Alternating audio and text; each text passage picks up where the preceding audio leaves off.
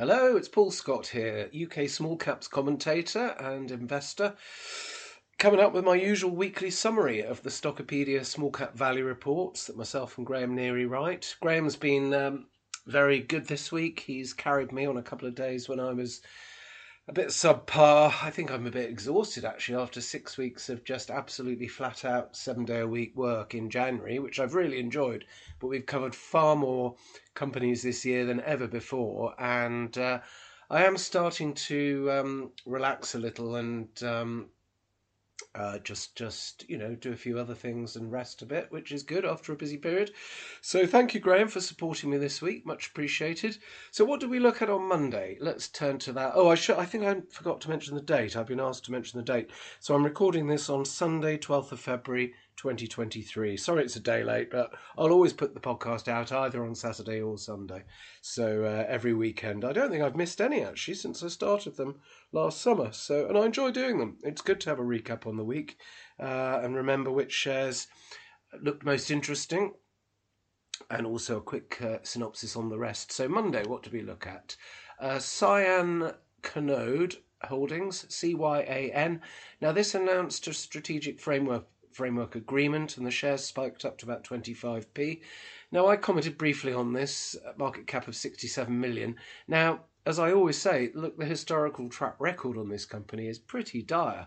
Uh, you know, heavy losses over the last six years, gradually reducing. It seems to be coming towards break even from the wrong direction. Well, you know, from the right direction, I suppose. From heavy losses towards break even is the right way round, isn't it? Uh, but it's always jam tomorrow. And I've said here, oh, here they are ladling out more jam tomorrow with this framework agreement, which of course isn't the same as a signed contract, is it? Um, we don't know the exact terms of it, but it says it gives the company confidence in its forecasts for financial year 3 2024. So note this skips the current financial year and uh, uh, I'm I'm still skeptical on Cyan. It um, it seems to be uh, it's changed its activities a number of times. It started out as a semiconductor company that never really seemed to get anywhere, and then it morphed into something vaguely uh, related. To, it seems to be something to do with smart meters and a rollout of smart meters in India. Uh, I don't know. I mean, why would you pay sixty-seven million pound market cap for something that has not proven it has a viable business model. I don't understand why people buy things like this just on the basis of it constantly saying that it's won all these big contracts. I mean, maybe it has turned a corner, I don't know, but personally, for 67 million market cap, I could buy a company that's already making repeat dependable profits every year where I don't have to involve any guesswork at all. But I suppose it's the difference between growth companies and value companies, isn't it? People are, are hoping that this thing is going to become a much bigger a more profitable company down the line, despite having promised that for many, many years and never having achieved it. So I don't know, but obviously they've got a good story to tell because it, it, as I previously reported, it has managed to top up the coffers recently with a placing. I think it was around five million. We've been warning in the small cap value reports that this thing was very low on cash, so it needed to do a placing, and it got that away without having to give away too much of a discount, which is a good sign because that means the institutions have been told all sorts of good things are in the pipeline. That's why they back placings because they're told stuff behind closed doors that um, is very positive. So uh, I know this because I've been involved in some placings myself over the years. But anyway, I, will I'll keep an open mind on Cyan, but as yet it hasn't demonstrated that it's got a viable business. And I did notice actually it spiked up to 25p on the framework agreement, but it ended the week much lower. Let me have a look. 19.5p. So the market cap's come back come down from 67 to 53 million, but for me it's still way too high given we don't know that this is a viable business or not. Okay, moving on. In Engage XR, the ticker is EXR. This is something to do with the metaverse. Um, I can't precisely describe what it does, but it does these uh, animated sort of computer displays which seem to be selling into universities for large uh, graphics walls or something. I don't know. It's something to do with that. But anyway, they don't make any money. So uh, any fool can sell a product for less than it costs them to generate it, can't they? Uh, but anyway, they got away quite a substantial placing for £9 million. Now, we have pre- previously flagged in the small cap value reports, we always flag if we think companies are running out of money. This is one of the key things that I think is unique about the small cap value reports on Stockopedia. We do let you know, um, you know, if you if you if you put in the, the the company name, it'll come up on the discussion tab with every, everything we've written about it and everything that everyone else has written about it in the community uh, bulletin boards. And we always flag in the small cap value reports if something's running out of money. I always check the balance sheet. So we flagged previously, you know, I wouldn't touch this Engage XR unless and until it's replenished the coffers. Well, anyway, they got this placing away. It was at a 20% discount uh, 4p. I think, given what the company's dismal performance to date, I think they did very well getting it away at that level, actually. But again, we small investors, we've got the choice. We don't have to buy and hold big positions in these things like institutions do. We can go in and in and out at will. If you're only buying 5, 10, 20, 30 grams of the stock, you can go in and out of these things. And that gives us a big advantage that we can just sit on the sidelines and wait till they've got their refinancing away and then buy in the open market, maybe for a little bit more than the placing, but a lot less than it was probably at any point over the last uh, well, cheaper than it's ever been. I think. I think it's hit new lows this one. But I yet I remain to be convinced that Exchange XR is a viable business. So I'm I'm red on that one. What we got next? Now, going green, HVivo, ticker HVO. I'm a recent convert to this share. I think four Stockopedia readers flagged it to me, and I actually made it a mystery share in one of my podcasts uh, two weeks ago, I think, along with BOTB. And both of those shares have done tremendously well, not because they were mystery shares, but because we spotted great value in both cases. Other and obvious value in both cases. Now with HVivo, the uh, what they do is they do human trials on um, on uh, pharmaceutical stuff. I don't know the detail, but they put they put people up in a in a bespoke hotel and basically give them flu or something, and then see how the drugs that they've taken um, respond. And uh, apparently, this is a very good way of of, uh, of, of, of, testing out treatments um, before launching full scale expensive trials. I think that, that's a completely uninformed layman's description of what they do. I hope that's right. Anyway, um, as I say, it was actually several Stockopedia readers who flagged this share to me and said, Paul, have a look at this one. We think it's interesting. And so we're sort of pooling our knowledge on it, which is great. Anyway, HVivo. Oh, and I should declare I did buy some shares myself quite recently. Um, as I say, it was flagged by the readers to me, not the other way around, which we, we love it when that happens because we'll always, you know, Graham and I can't pick up on everything. It looks a real turnaround, HVivo. Historically, the numbers looked awful, but it's now moved into profit and it's announced another contract win. It's one of these things that's really on a roll, winning repeated and quite big contracts. And I always look for that because when you see that happening, you think, okay, whatever the company's doing, it's it, it's found a, a, a, sort of purple patch where it's resonating with customers when they keep winning big contracts, and you've got to distinguish that between that and the the PR type contract announcements where they don't tell you what what the contract value is, and you know they're they're they're really just trying to generate positive news flow for the sake of it. But with HVivo, it's quite clear the company's and it's coming through in the numbers now that it's reached a turning point and it's got into profitability. There was quite a, an interesting webinar recently that they put out that I watched. Anyway, um, the shares have doubled in the last few months. Uh, uh market cap's 123 million now, but you can actually justify that, I think, um, because it's moved into profit. Uh, and and now this is the interesting thing: 95% of the forecast revenues for 2023 are already contracted. So these are proper contracts where the customers paid a cash deposit, a non-refundable cash deposit up front, which was questioned on the webinar. I put in two questions. I think it was Investor Meet Co- uh, Company or one of those platforms, which are brilliant. I, I, love the output they're putting out there for us to look at. You can't beat a, an hour-long video with Q&A of directors talking about their company and answering questions. And I think in both cases, the questions are not filtered. I've asked some quite searching questions on Investor Meet Company, and they do get read out and answered. So it, that I think is very, very good. They're not just cherry picking the soft questions. Anyway, um, HVivo, so yeah, 95% of forecast revenues are fully contracted, and the CEO made it abundantly clear in the webinar that he thinks they're going to thrash the forecast numbers. And I would expect them to, given that 95% of it's already contracted. So they're going to smash the forecasts, I think. And on that basis, if you build that into your numbers, um, the shares still, I think, look good value. They've also got 35% of 2024's contracts in the bag. Um, so this is looking very interesting. So there's a lot more detail in in um, HVivo in in my Stockopedia reports. So do a search for the ticker, and those will all come up. Very interesting. Now we also one of one of the readers who likes it is David J Hill. He's one of our regulars. Hi David, absolutely love your input. Thank you. Now he's given more detail on HVivo in the reader comments on Monday's report. So have a look at that. Uh, what else have we got for Monday? Oh, property franchise TPFG. These tickers where all the letters sound the same. It's very easy to get jumbled up, isn't it? Maybe I got I don't know a tiny scrap of uh, dyslexia or something, but TPFG is difficult to remember and say.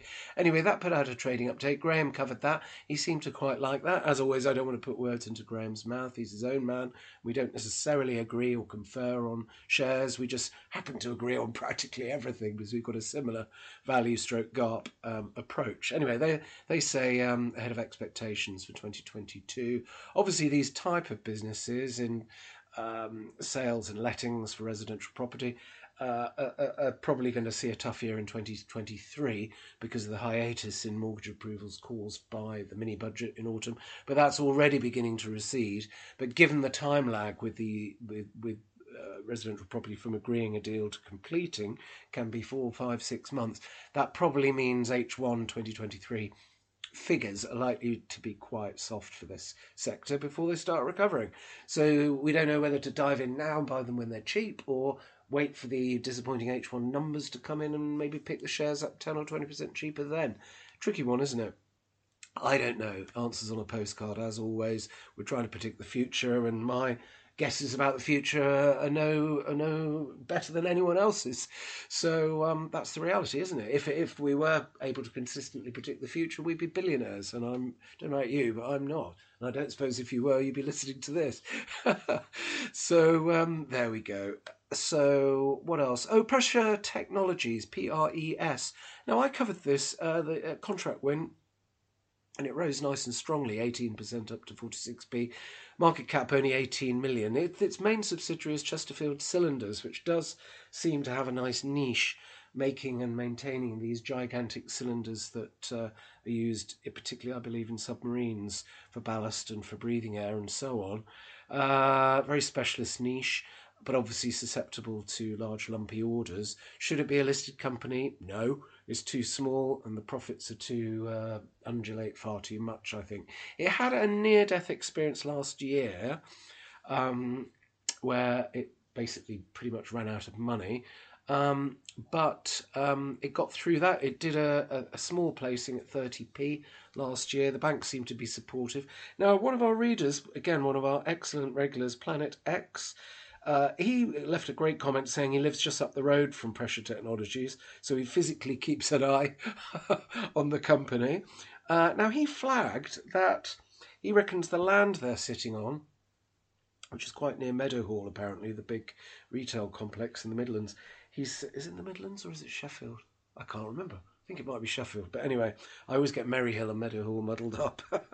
so um, he reckons the land they're sitting on is probably worth uh, a lot, maybe near the market cap. So that's an interesting angle. So we need to check out the annual report and see what it's got in the tangible assets note for freehold property. I wish companies would be more um, open about making clear what freehold assets they hold and what the market value is relative to the book value.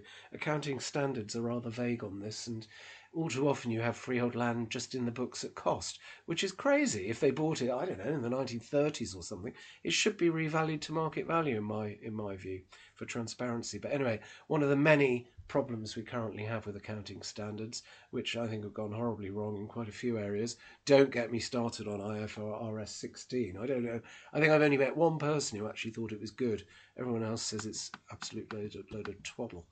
But anyway, moving on. XLMedia. Uh, who looked at this? Oh, this was Graham. Uh, he's amber on this one, trading in line. Uh, now, this one I think is a key type of business where it always looks cheap, doesn't it? But you have to ask yourself, are the profits sustainable? I mentioned that last week. I mention it frequently. You can't value a company unless you know whether its profits are sustainable. And I think we had a similar sort of thing with CentralNic, uh, CNIC, and what, what was the other one? Oh, Tremor. TRMR. The question with those things is is what exactly is the business model and are the earnings sustainable? I don't know. Again, questions on our rapidly uh, congesting um, postcard. Right, on to Tuesday's report then. Uh, I didn't do anything on Tuesday, so Graham covered three companies, all, I think, in the financial sector, or mostly Numis, NUM, uh, the fund manager. It's got a good reputation. Graham's posted some positive stuff about this for a while. I think the fund management and the asset management uh, broker type shares have, have been looking very cheap, and both Graham and I can see a good argument for buying them when you've had a, a big market fall, as we had last year, of course, and um, that's when they're cheap, and then you just wait for them to go up again as the cycle repeats. Although I'm, it's difficult to see the IPO market recovering anytime soon, given that the brokers have pretty much killed it by floating overpriced junk in 2020 and 2021. Who's going to want to buy new issues now? After that. That's why I think, being cynical, they're opening up platforms now for retail investors to buy into IPOs, probably because they haven't got any fund managers left with any uh, money or any uh, uh, aptitude towards not aptitude, you know what I mean, willingness to to actually buy new issues, given that they've been so comprehensively stuffed by the uh, IPOs of 2021 in particular. But anyway, uh, but Numis looks interesting. Mattioli Woods, Graham also looked at, and Ebiquity. Now, I should flag up the reader comments on Tuesday. I've just had a read through them. Absolutely excellent.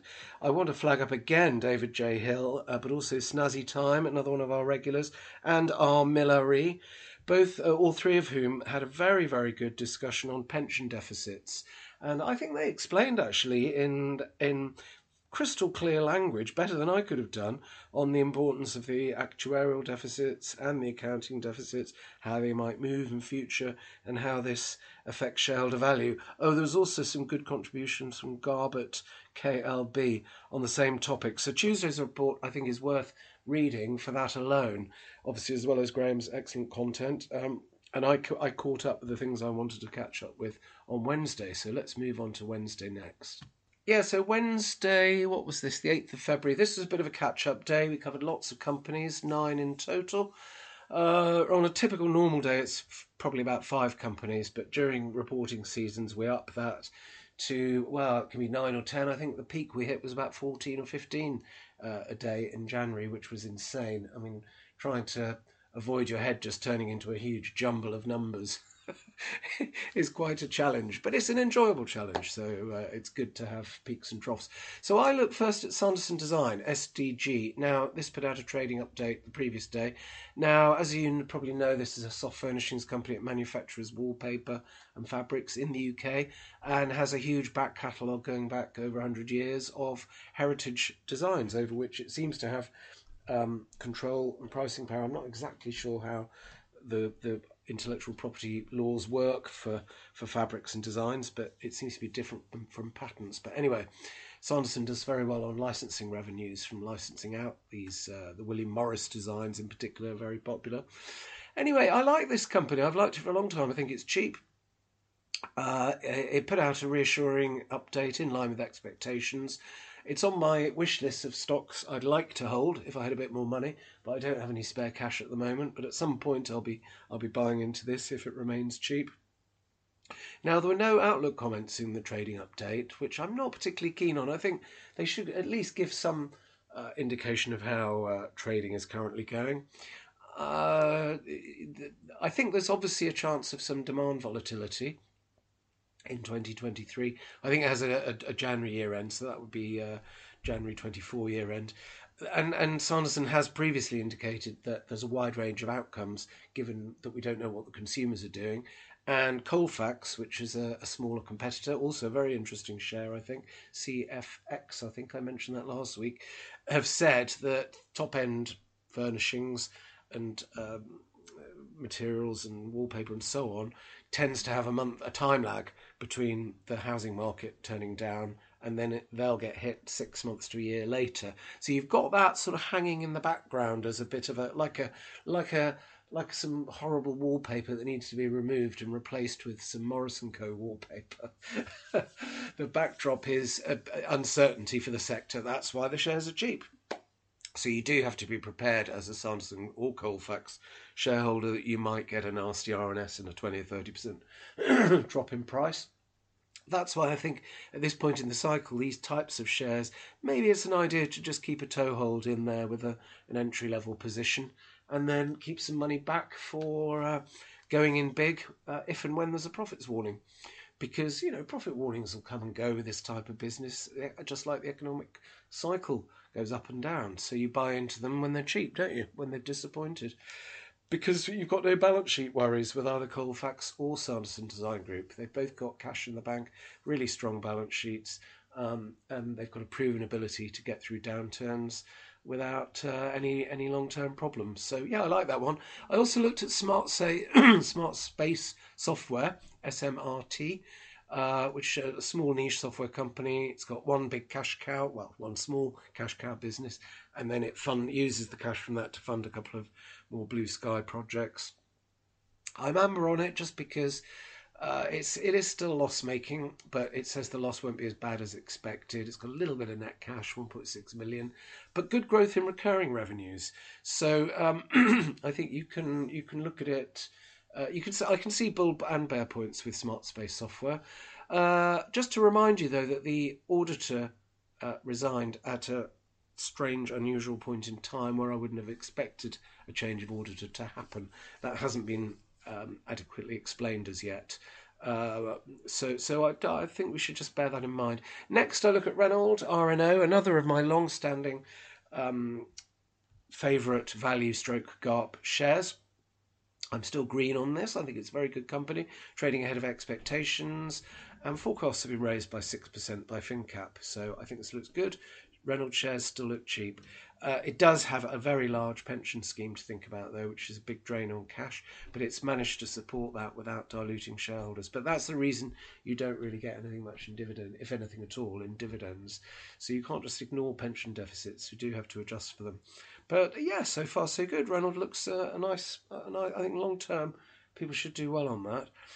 Sosandar SOS blotted its copybook, I'm afraid, with a lot of people by doing another placing what is going on, guys? You know, the whole point of this business was meant to be they've turned a corner and they're profitable now, which they are. They confirm trading in line, which is for about 2 million profits. But of course, they're growing so fast, they keep having to fund inventory and a yet another placing, 4 million pounds.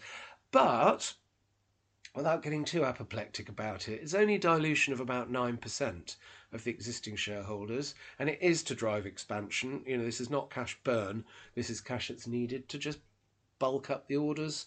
Um, and obviously, you know, it's very difficult for for, uh, for for for e-commerce businesses and physical retailers because nobody's prepared to lend them money because the sector's been so difficult over the years, or it's difficult to, to borrow money, I should say, unless you can demonstrate it's purely for seasonal peaks, which of course is how Superdry managed to get a, a fundraise away, although it was uh, at um, quite um, expensive terms for that deal. So, so Sandar, sorry, shattered your eardrums there. So Sandar, yeah, I, am a bit annoyed about that, but I did try to buy shortly afterwards, but I wasn't able to um, because unfortunately I couldn't raise. Well, I didn't want to sell anything else to raise some cash, which is a pity because it already bounced slightly. Now people say, why did they have to give away such a discount when the shares were trading at 26p and they did the placing at 24, uh, 22p. Well, I think the answer to that is probably because when the placing would have been initiated would have been maybe a month before it's actually announced. Because they do road shows, you know, meetings, and you'll get a call from a broker saying, "Oh, you have to be taken inside on a deal." They don't tell you the company until you've said yes. And then when you when I wasn't inside on this particular deal, but I have been on previous ones from this company, um, and um, you can't obviously then deal or tell anybody about it. But you know, I mean, obviously news leaks out. You know, that's the way things things work. But uh, never from me. I hasten to add. I, I take my obligations in this regard uh, strictly, very strictly, and it really annoys me when journalists or commentators, you know, divulge inside information on websites and saying, "Oh, look at this, look at this," you know, this company's doing a placing. We've heard whispers in the rumour and everything. They shouldn't be doing that. I think it's just wrong. The shares should be suspended, though. I think any company that's raising money, is ridiculous to have the shares continuing to trade. It's just all wrong and the system needs reform there, I think. Well, anyway, there we go. Well, I mean, the, the gloom over this handheld placing quickly passed, and the shares have started recovering. Uh, it's still fundamentally a very good company, I think, which is doing a remarkable thing. You know, building a brand from nothing is, is nigh on impossible, but they're succeeding. So um, price probably up with events for now, but I think long term Sosandar should be good. SOS, ladies wear online retail, but they're also selling now through wholesale partnerships, which is a very good good business model, I think, and not bothering with any of their own shops. What else do we look at? Graham looked at Cenkos, CNKS. Obviously, they're not now getting the bonanza from all the uh, Neil Woodford IPOs of a few years ago, but it's still trading around break even, which Graham and I both think, you know, isn't a bad position as as a platform for when the when the cycle turns positive again market cap's only 29 million and it's uh, supported by net assets. So yeah quite interesting. PZ Cussons graham looked at. Pennant i had a quick look at. Very small too small to be listed i think. Pennant uh, but good visibility from a 25 million pound order book. Now i looked at Speedy Hire. They put out a really strange announcement here saying um, they'd done um, they'd done an audit of their non individually identified physical items that they hire out. Obviously, you know, if you're hiring a digger or something, it'll have a serial number on it that you scan it in, scan it out. Well, it turns out they had, I think it was 50 million pounds of unlabeled assets. So we're looking at things like scaffolding poles there. You know, you don't individually label them, I guess. Uh, well, anyway, they they had 50 million pounds worth on the books. Turns out 20 million of them have vanished, i.e., been stolen. So that's 40% of the unlabeled assets. I think that's an appalling lack of financial and physical control over the assets, which for an, uh, an asset hire business, to me, sorry, I have zero tolerance to that sort of thing. That just makes it uninvestable. It's a basic lack of controls, so I wouldn't touch Speedy Hire at all, at any price, really. Because, you know, if they don't know what equipment they've got, how can you possibly determine what profits it's got? Uh, the balance sheet's not too bad. It's got quite a lot of bank debt, but it's got much more in physical assets, assuming that they haven't lost half of that. So anyway, I don't know. I think that's just basic schoolboy errors, so not of interest to me for Speedy Hire. Graham looked at Ashmore, interim results, uh, emerging markets fund manager on. Uh, is it what are we on now? We're on Wednesday, aren't we? Yes, so that was Wednesday. Now, Thursday the 9th, this is another very quiet day. Um, Graham looked at S&U. This we quite like. It's a specialist lender.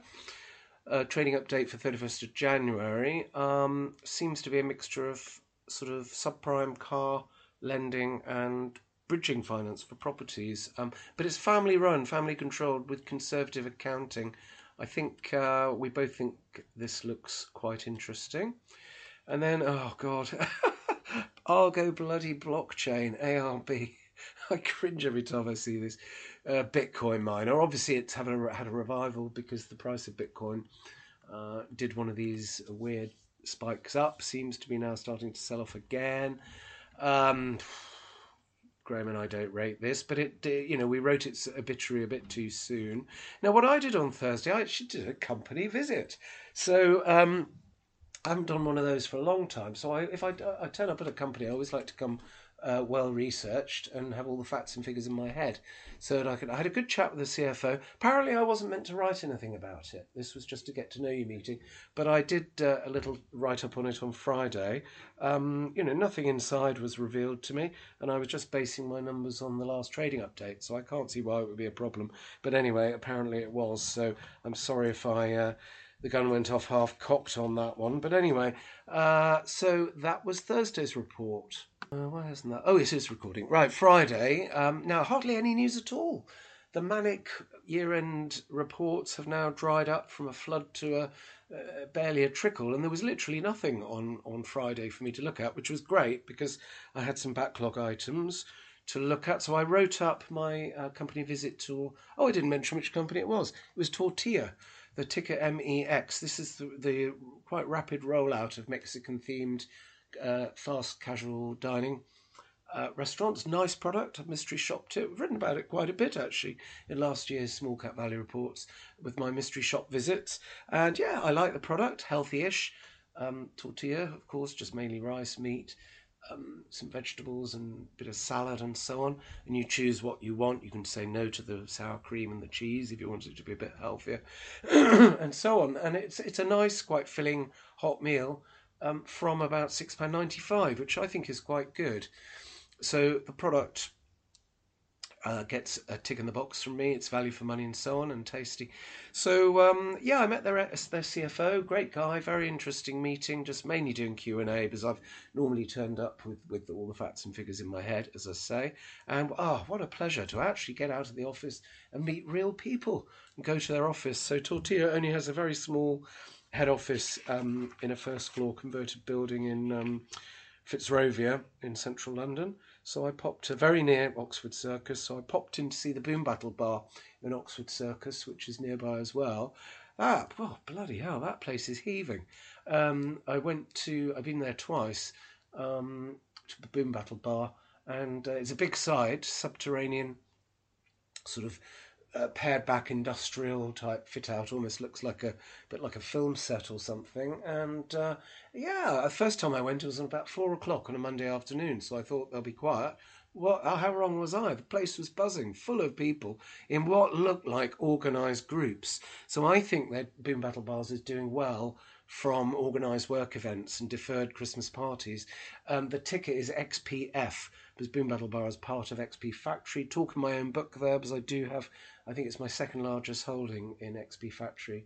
I, I think experiential leisure is a good subsector and things are very, very cheap because everyone hates bars at the moment for obvious reasons. It's very difficult to make money from running bars, so you need to have something different. And I think um, XP Factory does, so I quite like that one. Uh, why did I mention that? Oh, yeah, so that was Tortilla. That was my company visit Tortilla. The only other company I looked at on Friday was Zytronic. Interesting little value share where you're getting the company for practically nothing. The cash pile, the excess working capital, is close to the market cap. That's why the shares have attracted some uh, deep value specialist microcap investors, and I think they're onto something. The only thing is, it's still suffering uh, very badly from supply chain issues. So it does seem to be that companies that require raw materials, particularly chip based, you know, computer chip, semiconductor type supplies, are still finding them difficult to get hold of. And Zytronic, so that is still a current issue for electronics companies, it seems. And being very small, I imagine that a company like Zytronic isn't top of the list for the manufacturers of those components. Uh, and it says it's having to buy on the grey market at higher prices to get hold of some supplies. And it mentioned it's even having, having to cannibalise finished goods of its own to extract the raw materials to use on other products, which sounds a bit desperate to me. And that, to me, says that could be quite costly and would involve a lot of extra labour, I would imagine. So I wasn't entirely happy with that. And their order intake uh, uh, uh, is flatlining at quite a low level. But the interesting thing is with Zytronic, it does have a, a bulging pipeline of opportunities, which obviously won't all turn into contracts. And it is still struggling to get the, the supplies in. But it's bumping along at around break even, even with all these supply chain problems. So I could see Zytronic doing quite well in the future, actually, once they resolve those difficulties. It looks primed to do well, I think, Zytronics. I think it's worth considering doing your own research if you're a specialist in, in these illiquid microcaps. Uh, where you often have to be quite patient and just tie the money up for several years before some liquidity event actually happens. Um, but I think Zytronic is quite an interesting one for, for specialist investors who know what they're doing. Okay, sorry that was all a bit rambling, wasn't it? But um, never mind. Just uh, some macro and market news and views. Not really much this week. Um, in the news that I picked up on, they're now saying the UK to avoid a recession. This is apparently from NIESR, NISA. Um, and they're more bullish than the Bank of England and the IMF, I've written down here. I think the main thing on that is, I think it's because the GDP numbers came out at flatline, 0.0%, instead of being, you know, minus 0.1 or minus 0.2. And of course, the headlines would have been, now, UK avoids recession, whereas it would have been, UK going into recession. You know, the, the point is, we're getting our information from journalists, most of whom are not qualified or experienced in finance. Uh, I've t- told, told you this lots of times before, but when I met a journalist years ago from one of the big broadsheets, you know, I said, "Oh, what training do you do?" And blah, blah, blah. he said, "Nothing. We just pick it up as we go along."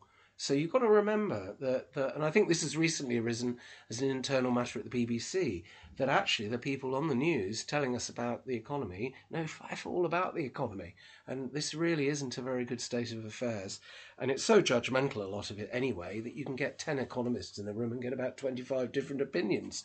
And we shouldn't give these people making forecasts any credibility at all including the Bank of England. I mean, they were saying just a, a, couple of months ago that we were entering a long and deep recession. They're now saying it's going to be short and mild. So they nobody knows what they're talking about when it comes to forecasting, and you know we shouldn't hinge on on forecast, including me. You know, I don't think that I'm any clever or any worse than anyone else. Nobody knows. I think often just common sense people who look around them and say, mm, "This doesn't really feel like a recession," are probably. Um, closer to the mark than all these people with spreadsheets that give them the results they uh, unconscious bias means that they'll end up getting from their models. Um, so yeah, but anyway, look broadly, it seems the economic position is not going to be as bad as we feared. So that obviously does justify uh, a decent rebound in shares, doesn't it? And also the other fact we know inflation is now starting to drop. Everyone's now expecting it to drop fast because of raw materials prices leveling off or even coming down. The companies that are reporting to us are telling us actually, you know, the squeeze on input prices for materials is now moderating and some are even dropping in price now. So we do seem to be over the worst of this inflation thing, although you've got a big jump in wages coming from 1st of April this year, of course, which um, should be in everybody's forecasts. But I think which company was it last week who said that uh, it wasn't you know they're going to have to put in uh, extra because they're having to pay the staff more than they expected, which is to me just seems like bad budgeting. But anyway, uh, so yeah, so macro picture doesn't look as bad as it as it did. There was also some interesting news on consumer spending. I forget where this came from. Um, but it, it, was just a press report I picked up where they said that it looks like consumer budgets are being ring fenced for holidays and socializing. Now that's quite interesting, isn't it? Because the investment markets assumed those would be areas that would be cut because they're discretionary. But I think because people haven't had holidays or not the holidays they perhaps wanted during the pandemic, they're now saying, well, you know, in 2023, we're going to go throw, throw caution to the wind, maybe put it on a credit card, maybe use our pandemic savings but we're having a holiday. And that has fueled, obviously, a big rebound, big recovery in holiday shares. I mean, we've commented several times on, on the beach. We thought it was very cheap when it hit 95p. Uh, in the autumn, we thought it was expensive when it got to £1.90 recently. I mean, doubling in a short space of time, I think is too much. I think we're seeing quite a lot of these companies having explosive rebounds. But you've got to remember, a lot of the people driving those prices will be momentum traders who'll be on a tight trailing stop loss. And as soon as it starts to peak, they're out. They bank their money. So just because something's gone up a lot in price doesn't mean to say it's going to hold that level. Very often, I think you've got to be careful buying into shares with positive momentum. And I've mentioned this lots of times before forming nice chart patterns now, but they often retrace quite a bit, don't they? So I, I, have noticed quite a few of the holiday shares I've been following are now just too expensive for me. So I've taken them off my intended buy lists. So on the beach was one of them I did want to buy into, but it was just went too high. It's come back down a fair bit now to about one pound sixty. Um, it's still too much for me, so but I'll keep it on on my watch list. And the socialising sector, as I say, that's so bombed out now. Hospitality shares, that's where I've actually been buying because I do think um, the operators who've got who are generating decent cash flows can ride out any any tough patch. And they've got 75 to 80% gross margins remember. So as soon as consumers start getting out and about a bit more again which i think they're likely to because you've got full employment. You know this is not a normal recession where you normally have big increases in, in unemployment. That hasn't happened. The UK is really seriously short of labour and people are getting decent pay rises. The target audience, which are generally younger people going to, to bars, are getting um, decent increases in their income, probably have less exposure to higher energy costs as well. So, for that reason, I've taken a risky purchase. I might have mentioned this before, but I can't remember. Into my old favourite, Revolution Bars, RBG, purely on the basis that I think the valuation now is too cheap. I, it's not the best business. I don't want to hold it forever, but I was able to get in at 6p. I think I paid up to 6.5p.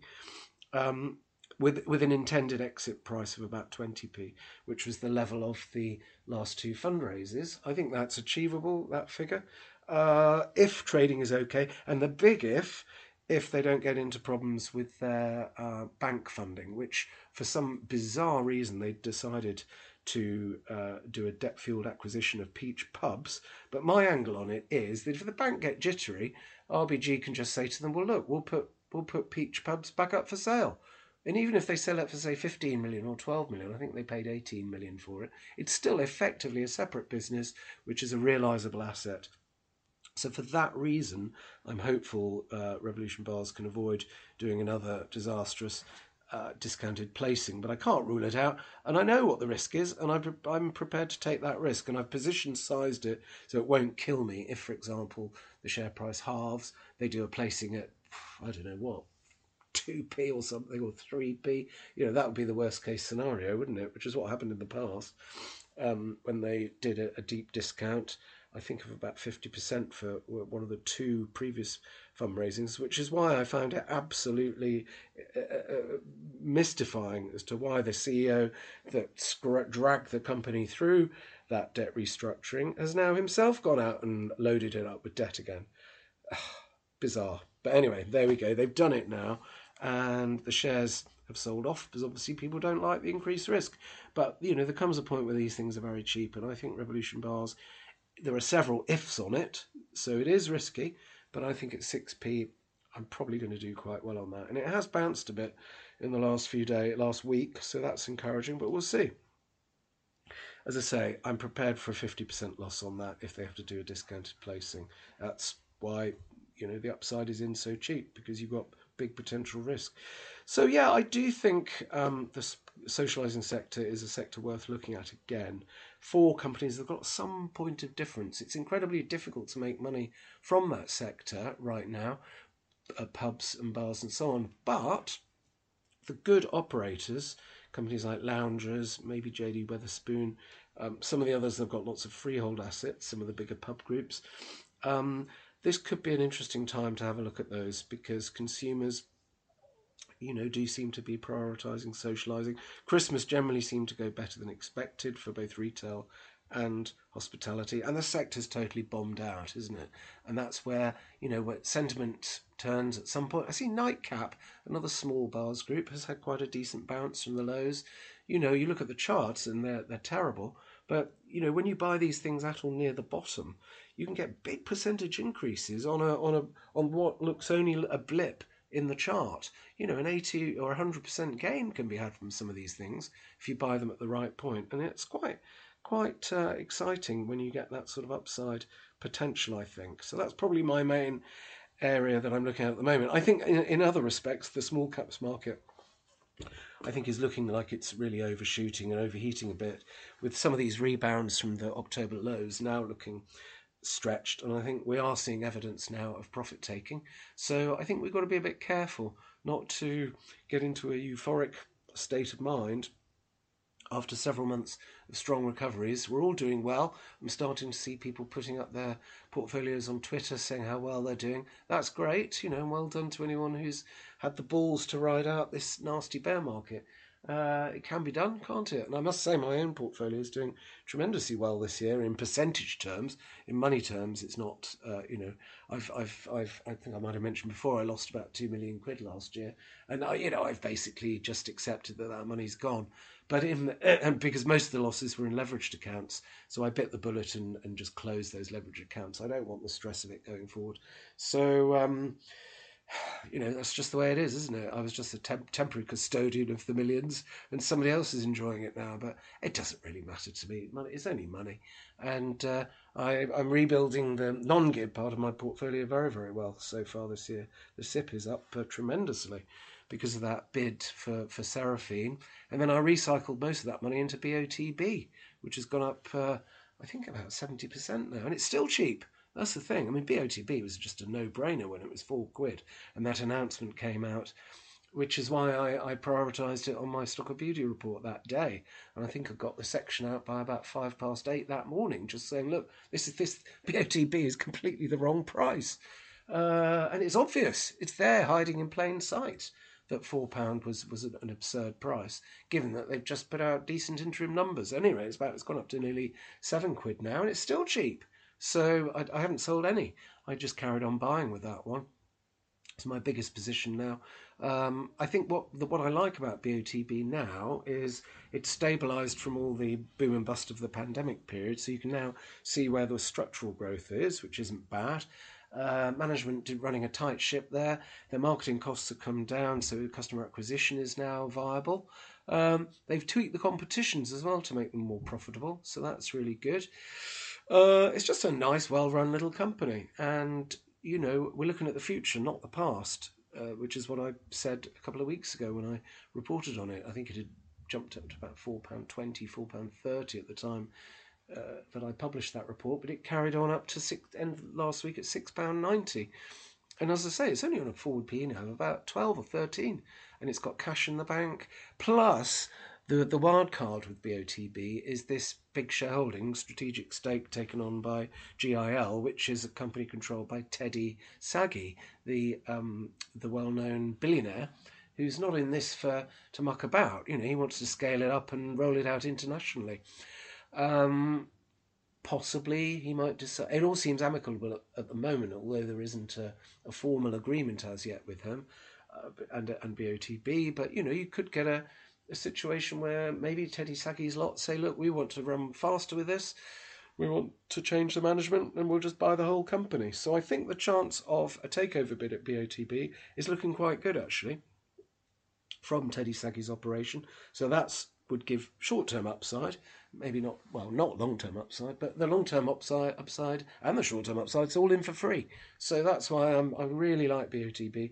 I'm not selling below about ten quid a share, so I'm happy to run with it.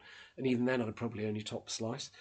So um, yeah, very very pleased with that one, and that's driving nice returns in my SIPP. And basically everything I bought in January with my Seraphine money has gone up about twenty or thirty percent. So I don't think that's my stock picking genius at all. I think it's just luck. It's just we're in a bull market right now. Um, whether they hold those gains, I don't know. We'll just have to wait and see. So, but anyway, I'm only buying stuff that I think has good long-term upside. I have, as as usual, I have absolutely no idea what the markets will do in the short term. Uh, although I'm generally feeling a little bit more cautious now. Feels to me like this relief rebound rally has maybe run a bit too far in the short term. I don't know. But anyway, as always, time will tell.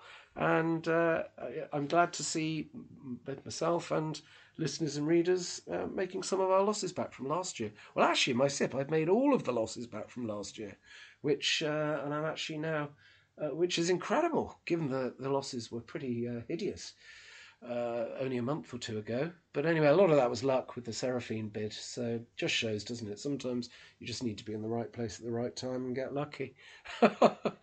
so and not lose too much money in between the instances of getting lucky, I suppose. But as as always, as I always say, I'm an enthusiastic commentator. I'm not a stock picking guru. I, I just enjoy the process and I like sharing ideas with you and I like hearing your ideas. And um, as I say, sometimes we get lucky, which is is good, and we certainly could do with a bit of that after last year's uh, mess in small caps. All right, I'm rambling now. Arguably been rambling for the last 47 minutes. so I'll, I'll, I'll, I'll, wrap it up there. And uh, thank you, as always, for your comments, feedback, and for, for those of you who subscribe to Stockopedia. We very much appreciate it. All right, bye for now, or rather, bye.